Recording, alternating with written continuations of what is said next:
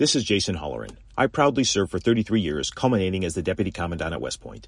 Put this on your calendar. World War II weekend inside Old Bethpage Village Restoration on Long Island. Scores of operational vintage armor. In formation, May 18th and 19th. Nassau County Executive Bruce Blakeman invites you to join him in saluting America's greatest generation and all those who have worn the uniform in defense of our freedoms. That's May 18th and 19th, presented by the Museum of American Armor.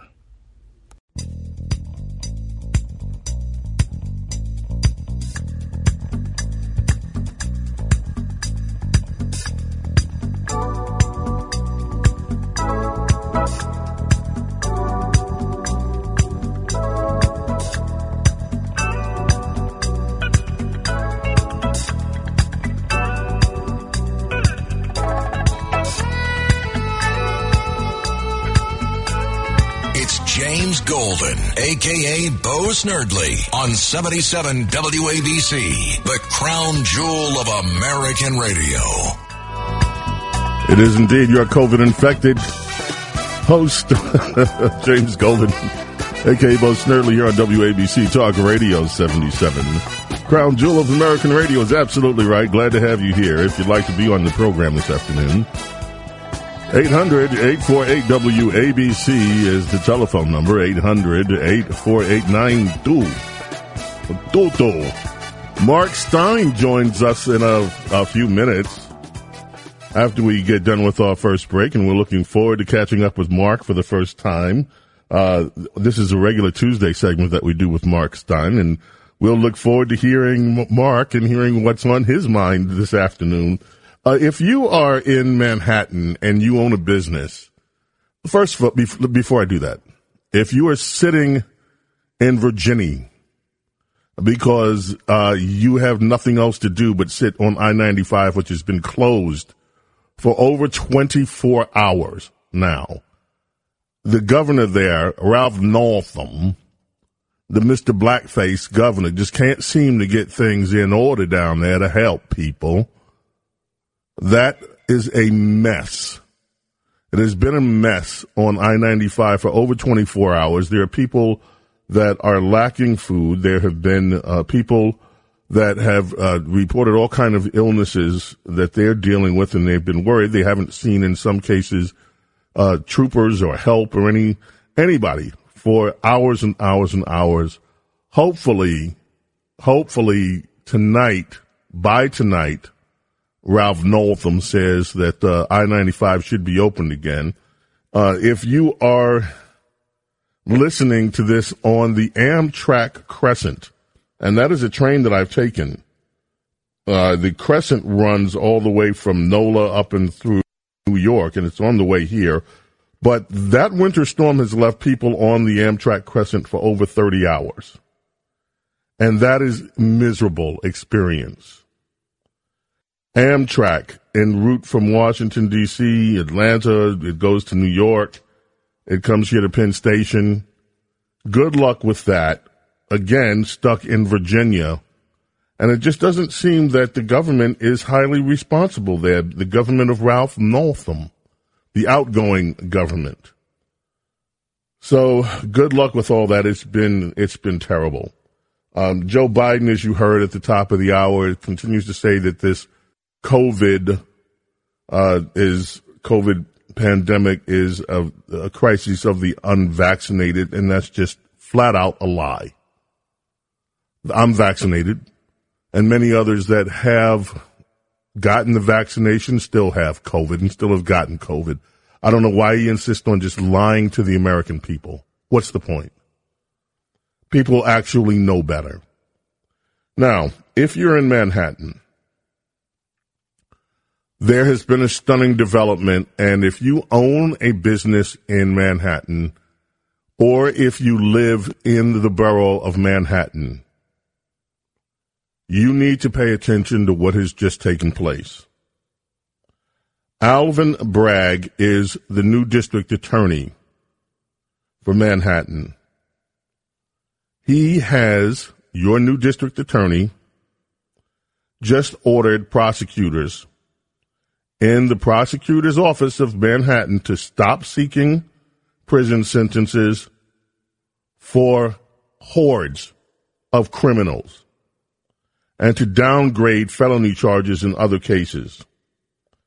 He says in a memo today that the office of the DA in Manhattan is not going to seek carceral sentences except where homicides are concerned in a handful of other cases, including domestic violence felonies, some sex crimes.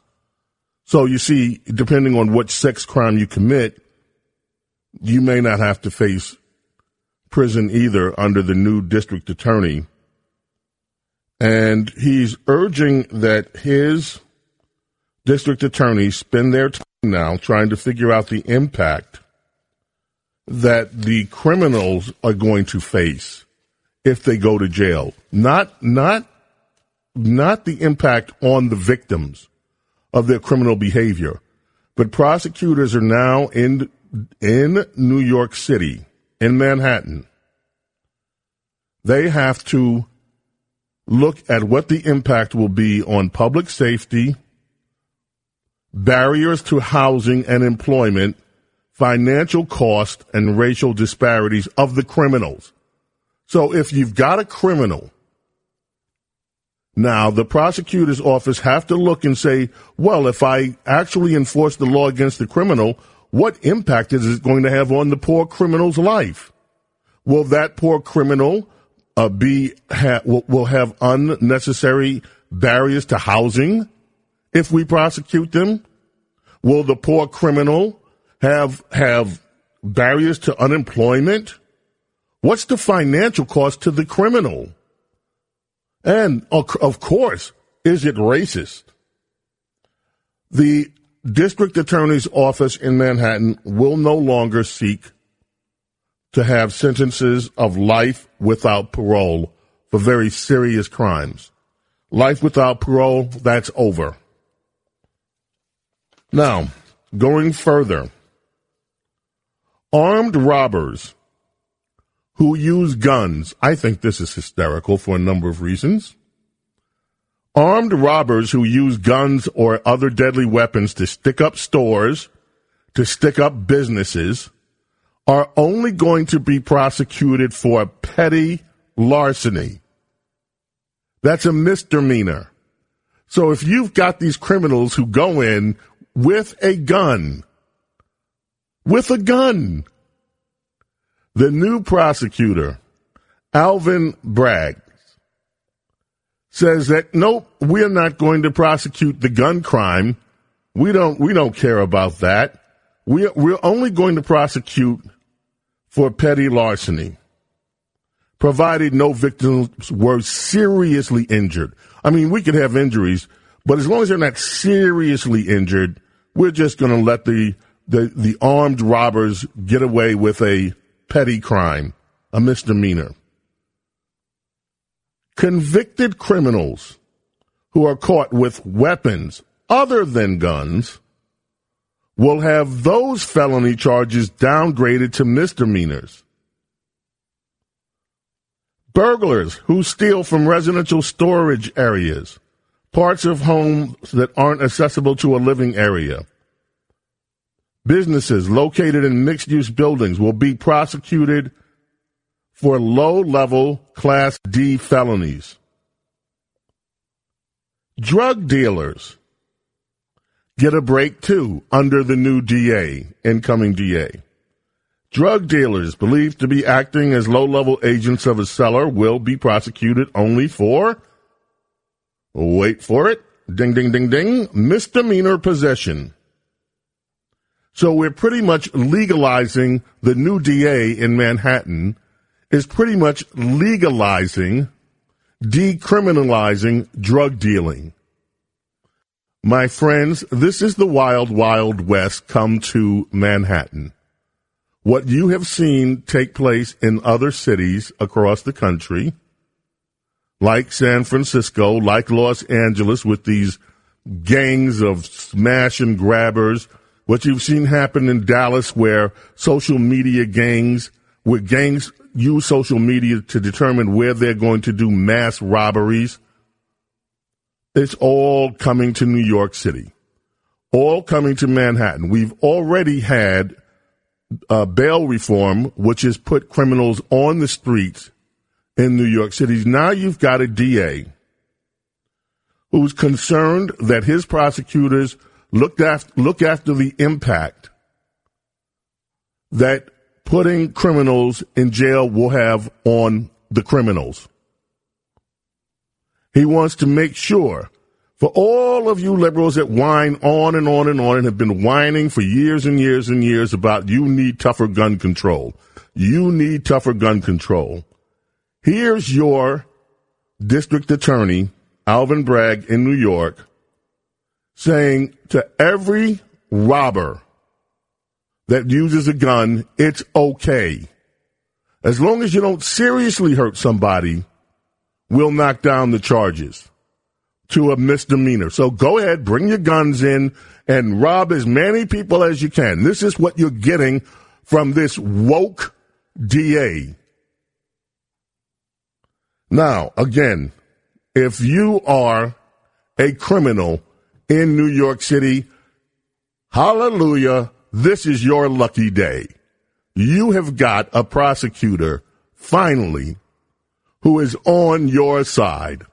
You've got a district attorney who wants to make sure that you, the criminal, do better and have a better life in New York than in anywhere else. It, crime does pay, in other words. This is your new district attorney in Manhattan. Congratulations. The criminals can win. James Golden, aka Bo Snerdley. When we get back, Mark Steyn. We've got a lot to talk about. Stay with us. WABC Talk Radio 77 coming right back. There go away. Entertaining and informative. James Golden, aka Bo Snerdley, is on the air. 77 WABC.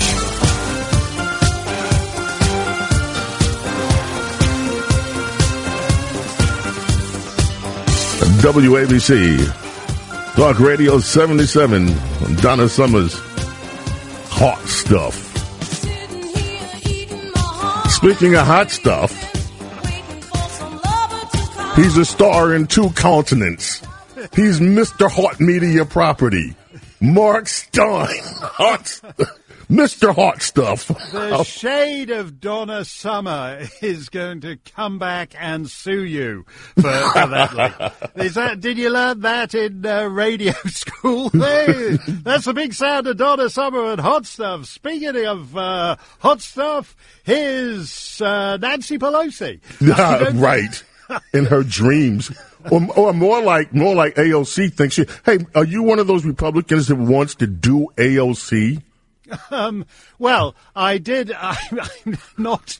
I don't know whether I want to go down uh, that route. My my advice to my advice to my own boys is to steer clear of uh, American uh, womanhood generally, because it's only going to end up in court and and you'll be dead. Uh, and, you know, so so uh, hit on some Fijian chick or Papua New Guinean chick, because the Me Too whole thing won't won't have got out there by then. So I I'm not I I I tend not to wade into the yeah, because AOC's been claiming that that's the real problem. That it's frustrated Republicans. They're all frustrated because they want her, and that's why they, you know, so much whatever they give her so much grief. Yeah, I honestly think that's one of those things that somebody else needs to say about you. I mean, it goes back. it goes. It goes back to your intro. You said I was hot stuff. If I'd come on and said I'm hot stuff, I don't think that really works. Uh, the um, there was a French Prime Minister, Edith Cresson. Uh, a, uh, a, about 25 years ago who said that Englishmen were obviously all homosexual because whenever she went to London, nobody ever wolf whistled her. And I believe the House, Com- House of Commons followed that with a debate uh, on the motion that this House does not find wrinkly old French women attractive. So, so perhaps, so perhaps uh, that would be. I'm just throwing that out there for the Republican Party. If they if they actually want to put a, a, a congressional motion that they don't find uh, AOC hot stuff. Maybe that's that's the way to do it. But I think there's enough. AOC says enough crazy things without without getting into her attractiveness or otherwise. I will say though, by the way, just as a general point, the BBC years ago always used to put me, they think, oh, this will make a good panel discussion. We'll put Steyn on because he's so crazy and right wing. we'll find some humorless, feminist, Marxist lesbian and we'll put him on with her. And that will be great television. And it never worked because the humorless, uh, feminist, Marxist lesbian uh, would start droning on, and I'd sit there across the table saying, uh, you know, this humorless feminist Marxist lesbianism is really kind of hot in a way. and, and, so the show would just die because I'd just be making goo goo eyes at the, at the surly lesbian who thought I was just terrible. And so that, that never worked. So I've generally, since those days, I've tried not to, I've tried to steer clear of looking at it in those terms. Wow.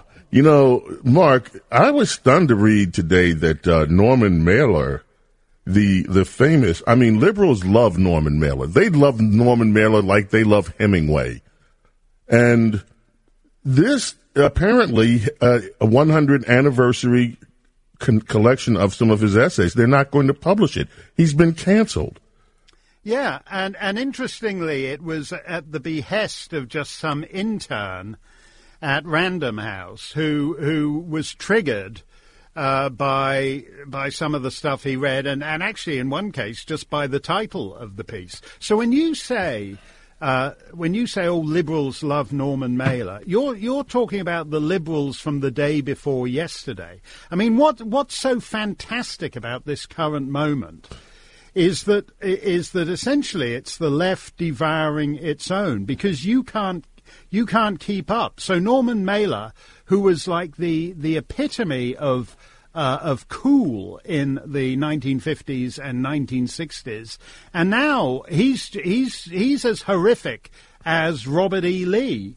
Uh, to, the, he's, he's, basically the Robert, the Robert E. Lee of the Book of the Month Club, and, they, and the, the, the, the thing is, there'll be nothing here because none of these guys, these these like trigger the, the acceptable books, the books these little interns, and you got a feel for the guys who are the, like the chairman and the chief executive of Random House. They're surrounded by crazies, and uh, like it's like with the nutter on the subway, you just don't want to catch their eye. These guys, if you're the chairman, if you're the chairman of Random House you know, the non-binary intern you made the mistake of hiring. You just don't want to catch the eye of the non-binary intern because he's going to demand that you cancel, you know, whatever your best-selling book was going to be. And it's this. They would have made a ton of money off this book. That's and, it's insane. And they don't, and they don't, and there's not going to be anything. These guys will eventually destroy because nothing can. Basically, all these people are saying, "Oh, we're living in the hyper present tense." You know, Shakespeare. Shakespeare. What was Shakespeare's view? Has anyone checked see what Shakespeare's view on transgender bathrooms was? You I know, don't know. We we we don't know. But you know, one of my favorite authors is um, W. Somerset Maugham. Now. Oh, yeah now, Somerset Maugham was had some pretty racist stuff in some of his books. I'm sorry, it was just, but it never stopped me from reading it. It's you put that in context of the time and who it was. It doesn't mean he wasn't a great author. It means he had a few racist things in his book. Well, he, you, he, yeah, he was a he was a beautiful writer. He also has the advantage, though, for a moment, that he that he was gay. it's like when, oh when Noel Coward did his uh, parody of uh, whatever, "Let's Do It, Let's Fall in Love," there's a line in that like. Uh, Somerset and all the moms do it. he, he did it with the help of some injections uh, from from bulls, I think. It was like, but he was like, he had an interesting life. But he he when he wrote about Malayan rubber plantations, you know, the steamy, sultry, sensual stuff going on there. He, he wrote in an unblinkered way, uh, according to the cultural realities of the time. And you can't say, come along and say, well, you know, that offend, I'm, I'm, I'm someone, I, I, I went to, I grew up in Connecticut and went to Dartmouth and that just triggers me. Well, go off and write your own book then, you great twit, instead of banning everybody. Well, I love it. Now, China, uh, by the way, is apparently taking over Latin America. This is from one of your pubs, the Daily Mail. Now, I read this story, and first, with all these these remarkable illustrations in it, I was petrified because it shows China and it shows they're giving money every single country where they're making investments. They're investing uh, in Latin America with civilian nuclear technology. They want to build up 5G networks. And they want to surround us down in Latin America. And I read this. I said, this is reason to be concerned. Uh, should we be concerned with this? Well, it's almost as if Chairman Xi has never heard of the Monroe Doctrine, isn't it? It's this is this is America's backyard, whereby uh, by common consent for two centuries, uh, the foreign powers have not interfered because America re- will regard it as a direct threat to the security of the United States. But just as in the British West Indies, they're doing the same thing, they're walking around all this money. Uh, they're spending a billion dollars in. Uh, they've spent over a billion pounds actually in Antigua and Barbuda, which has a population of hundred thousand people. So that's a lot of money for a, a couple of tiny islands with a small population. They're buying up they're buying up everywhere. But the Latin American thing is ought to be particularly concerning to Washington because they are basically just tiptoeing up to the borders of the United States and saying to Washington what are you're going to do about it. And uh, and and they're for for that matter they're they're buying up a ton of stuff in, in Canada too. Basically, I, I, I had to laugh because I just saw this thing where uh, the U.S. has admonished. Uh, China for expanding its nuclear arsenal. Who who cares about nukes? China has basically taken over the world without firing a shot. right.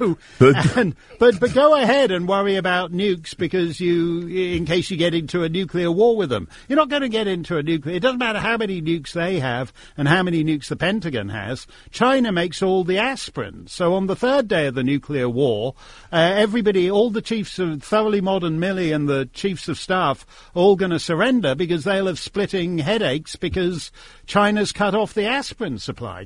China's doing this well, and they, but apparently China also, Mark, has some internal problems that they're dealing with. And they've identified one as a masculinity crisis. yeah, I, I like, I love this thing. They, they, uh, they, they actually want more toxic masculinity. They're worried that their masculinity isn't toxic enough. So, so they're saying, yeah, there are too many effeminate men yeah. in China yeah. and that these effeminate men are corrupting a whole generation of people, and that young men need to have toughness and strength. Yeah. And this is what. well, I love it. All they would have to do because they think outside the box, China. That's that's one of the things I like about them. Chairman Xi just really needs to round up all these effeminate men and plant them uh, as interns at Random House to, to, to, ban all next year's books, and then and then it's win-win for everybody. That's basically how. No, I find it one of the fascinating things about China is they don't waste their time with you know if you go. Uh, uh, if you go up to Chairman Xi and you say, "Oh, I'm I'm extremely non-binary, and uh, so my pronouns are whatever," he'll say, "Well, uh, I'm uh, China is completely binary. I'm the dictator, and you guys are the dictated to, and that's it." One or the other. There's the dictators and the dictated to. So there's no non-binary. So don't waste my time. And that's the that's the great advantage. Uh, uh, uh, you know, I used to I used to say. uh, on Rush that we'll be talking about transgender bathrooms when the mullahs nuke us. Well, you know, we'll be talking we'll be talking about transgender bathrooms when the the Chinese have finally bought up every every piece of real estate on the planet and just surround us on all sides.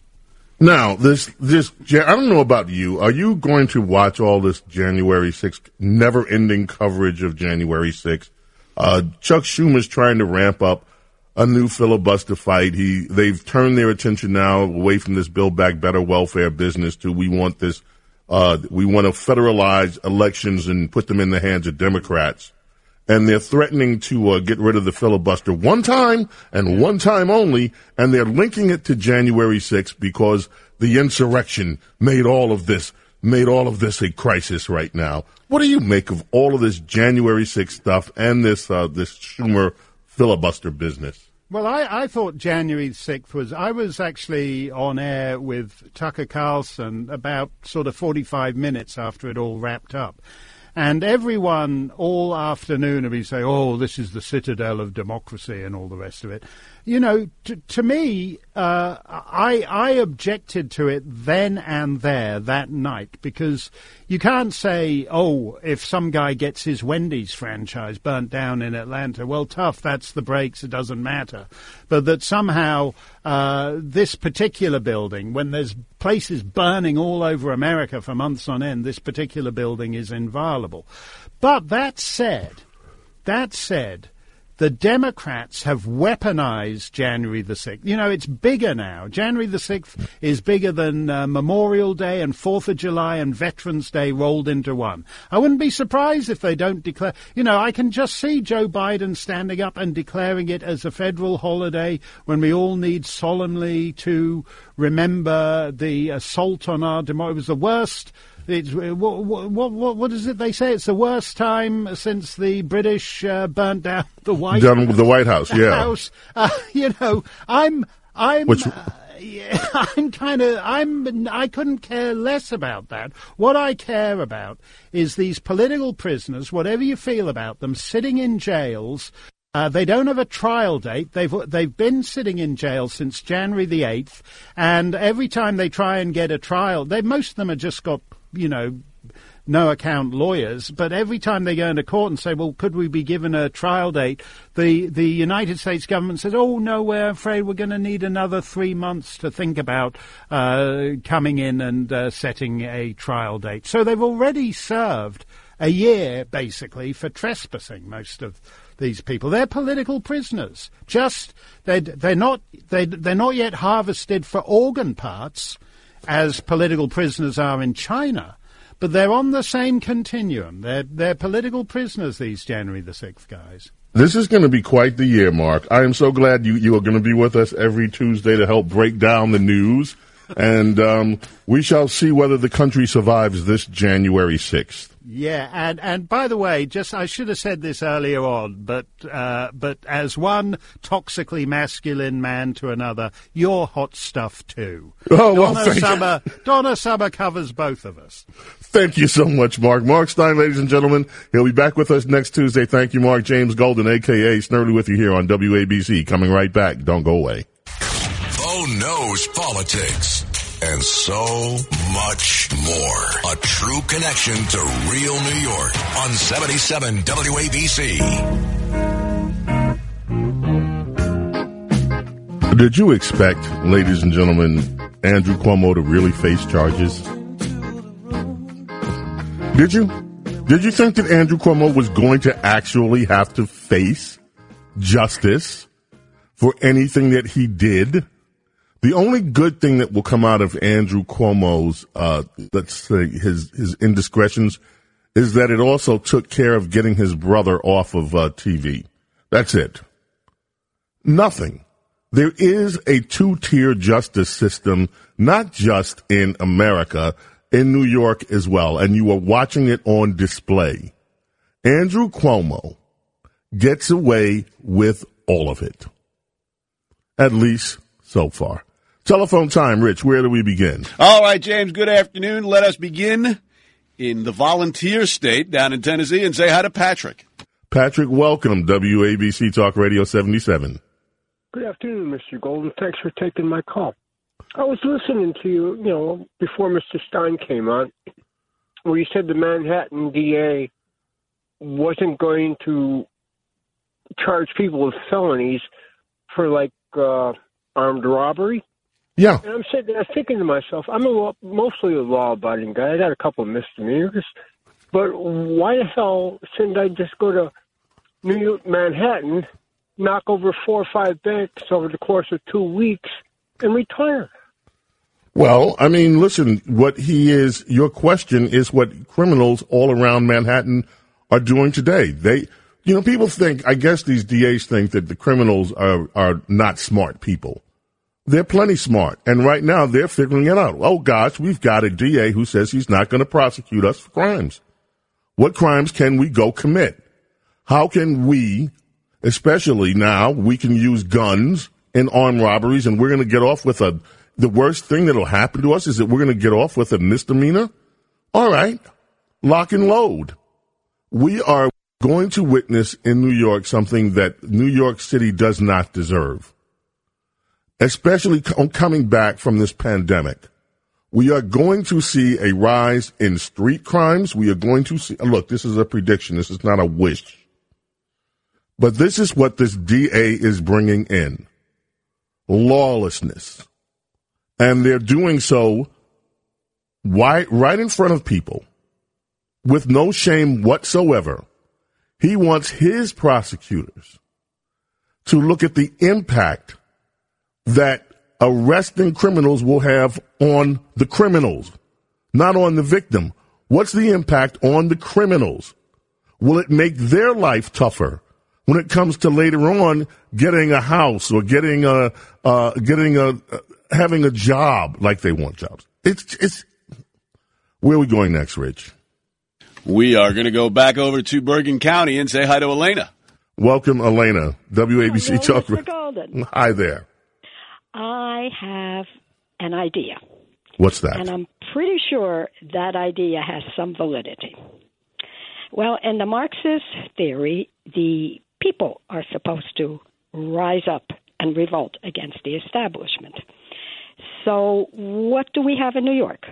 We have the criminals revolting against the establishment. In the Marxist idea, the establishment of Marxists needs lower class people. So where do you get them? The best, the first and best place to get them is in the jails, because these people are totally supported by society. So therefore, let's let them loose and let them start this revolution. This social experiment might work in different countries, but in New York, it has the image of racism. Who's out on the streets and who are the bad guys? It's so sad. This is very sad. I didn't follow 100% your, your logic in all this, but I'm going to tell you something. I followed enough of it to understand what you mean.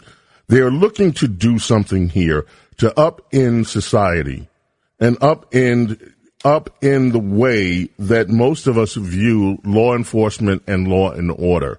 This Manhattan DA, Alvin Bragg, this is not by any means, at least if you look at his uh, track record, this is not a guy that's coming um, to law enforcement without having a background. He was a federal prosecutor, um, and I do not, for the life of me, understand how anybody that's gone through the, the judicial system, that has been an officer of the courts, can look at what he's doing now and what he's saying now and not understand that this is going to have a devastating impact on this city. Where do we go next, Rich? We are going to go up to Suffern and say hi to Kevin. Kevin, welcome. WABC Talk Radio 77. Welcome.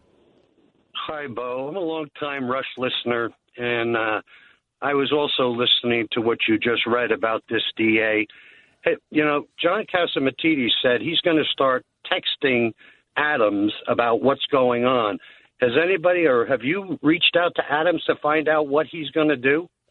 Well, I have not reached out to Adams. Adams was asked about this DA, and what he said is that he has not yet communicated with the DA and has not had a chance to speak with him about his plans. Now, Adams is saying that he is going to restore, to a degree, law and order back into this city. It seems to me that this DA is actively working against that. So no, this Well, is going to put Adams. Go ahead.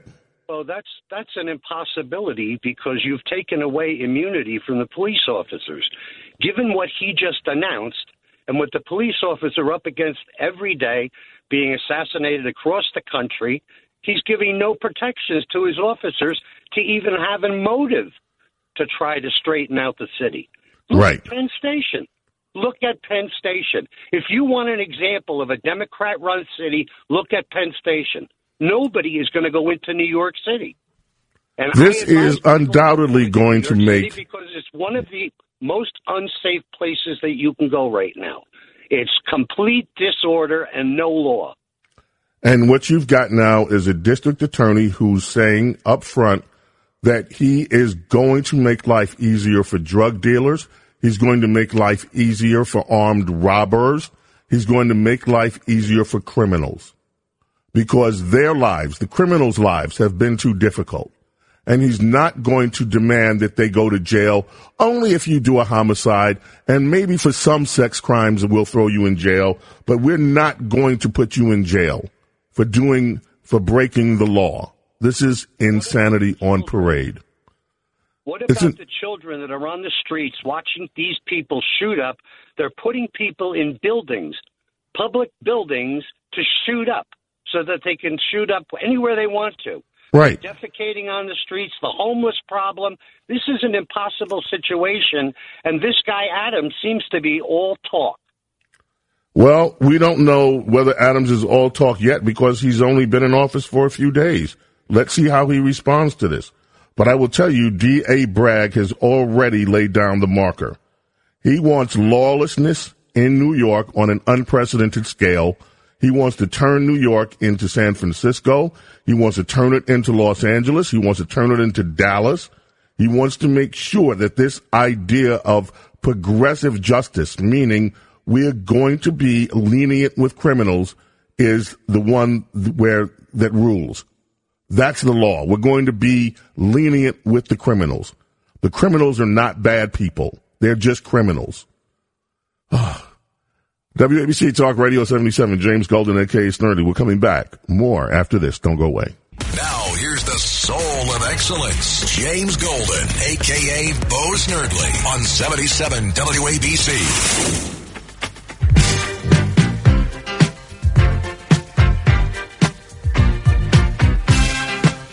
Upside down, that kind of describes things. Down, Diana Ross.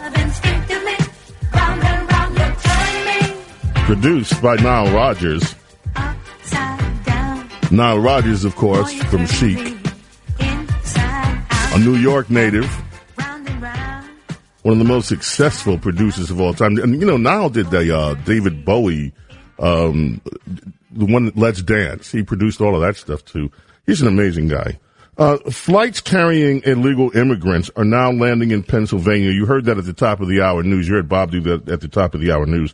And uh, Congressman, former Congressman Lou Barletta, who's running for Pennsylvania governor, is saying that these flights um, are landing in the middle of the night. And he, he produced a photo showing the nighttime landing of one of these flights uh, arriving in Wilkes-Barre Scranton International Airport in the dead of the night, and others are coming. This is not a, this is not new. The Democrats under Joe Biden have been running these stealth operations dispersing illegal immigrants all around the country in the dead of night. And this is highly organized. And who knows what happens once these plane loads of illegal immigrants are disembarked from the planes. We don't know. The administration's not telling anybody what they're doing, how they're dispersing these people. This has all happened as if it's some secret government. And that you, the American people, you, the residents of Pennsylvania and wherever else they're being uh, put into, you have no right to know what's going on in your own state. This is, um, I like what Ron DeSantis says is that he wants to actually start rounding up some of these illegal immigrants and sending them to Delaware. We shall see. You also heard on the top of the hour news uh, Joe Manchin pretty much saying, "Hey, no one's talking to me about this Build Back Better thing anymore. It's it's kind of done." We shall see. The latest move is on from Chuck Schumer, and we talked about it yesterday and briefly today, to make voting rights, to link that into this January 6th so-called insurrection talk, and do a push to to uh, to pass this voting rights bill, which is this voting rights bill. I think we're going to try to talk with someone tomorrow who can give you really good analysis of what's in this bill, because what is in it will astound you if you don't know. This is a move to basically disenfranchise Republican voters all around the country. That's what this is. And make no mistake about it, that is what the Democrats want. The Democrats do not like the idea that there are Republican states that they cannot seem to defeat ever. And so they want to circumvent the will of Republican voters by having their Democrat Party Department of Justice placed in charge of elections in red states. And that's what this is all about. That's my opinion. Let's go back to the phones, Rich. Where are we headed? Let's head out to Islip and say hi to Fred. Fred, welcome, WABC Radio 77. Hi, James. Uh, I just want to say you got a great radio voice, and uh, you bring back that uh, gravitas that is uh, reminiscent of Rush. Thank um, you. I want to I want to talk about something here. People make a decision to go into the army. They put their lives at some risk because they have uh, something that they think is important to them. If they end up being captured, there are rules of war. You can't deny them food, clothing, or shelter. You can't deny them their dignity, and you can't uh, help. You can't give them less than the medical attention you'd give anybody else. Now, and the same thing would be true for their family. It seems here that in this situation, with the forced firing that we're uh, doing in this country for people who don't believe in vaccine, that what's happening is that all those things are being denied. In effect, when you fire somebody, you impact food, clothing, shelter, dignity, and medical services. Uh, it's it's terrible that we're treating our own people worse than we would treat an enemy. In fact, we probably subscribe to those rules of war, but we're not paying any attention to them in this case. Which is why some of these mandates are going to end up in court, and we're going to be seeing court battles over this for years to come. Uh, yesterday, a judge blocked the Pentagon from taking any adverse action, that's in quote, any adverse action against Navy sailors who have refused to get vaccinated. Now, this is very hopeful. A, it was a, the case involved 35 uh, Navy Special Warfare Service members, including Navy SEALs, the toughest of the tough, who filed a lawsuit challenging the Navy's COVID 19 vaccine mandate. And the judge, Reed O'Connor of the Northern District of Texas, noted in his ruling that the Navy denied at least 29 of the 35 religious accommodations requests. And that means that they, to him, they were just rubber stamping each denial. Our nation asks the men and women in our military to serve, suffer, and sacrifice, but we do not ask them to lay aside their citizenry, their citizenry, and give up the very rights they have sworn to protect. That's what the judge said. This was a George W. Bush uh, judge, by the way. So I think that this is a very hopeful sign. And hopefully, over the course of these years, we are going to be revisiting a lot of the actions that not only came from the Biden administration with these uh, blanket mandates and demands that members of our military, you know, the Marines have already uh, forced about 200 people out of that branch of service over these vaccine mandates. I think that we're headed to court cases that are going to last for years. And hopefully one day the Supreme Court will rule on this, and I hope rule correctly, that these mandates coming from the Biden administration were unconstitutional. That you cannot just force people to do this. And I say that again as a person that was vaccinated and still had COVID. Yeah, so we'll see. What you're saying is absolutely right, by the way. Absolutely 100% right. A record 4.5 million Americans, ladies and gentlemen, quit their jobs in November. Now, that is an unusual story. November, right before Christmas, most people are being hired for seasonal work and they don't want to quit their jobs. They're trying to line up the money, Christmas money. But in November, a record 4.5 million Americans said, screw it. I quit. I'm out of here. I'll either go look for something else or I'll go chill. And there's a lot of analysis going on about what this means to the labor force. One of the things that it definitely means is that if you are a skilled employee and you have skill, there is no better time for you to make moves to better your own circumstance than right now because the labor market is still looking for employees. The United States hits a record. We had 1,082,549 COVID cases reported in one day.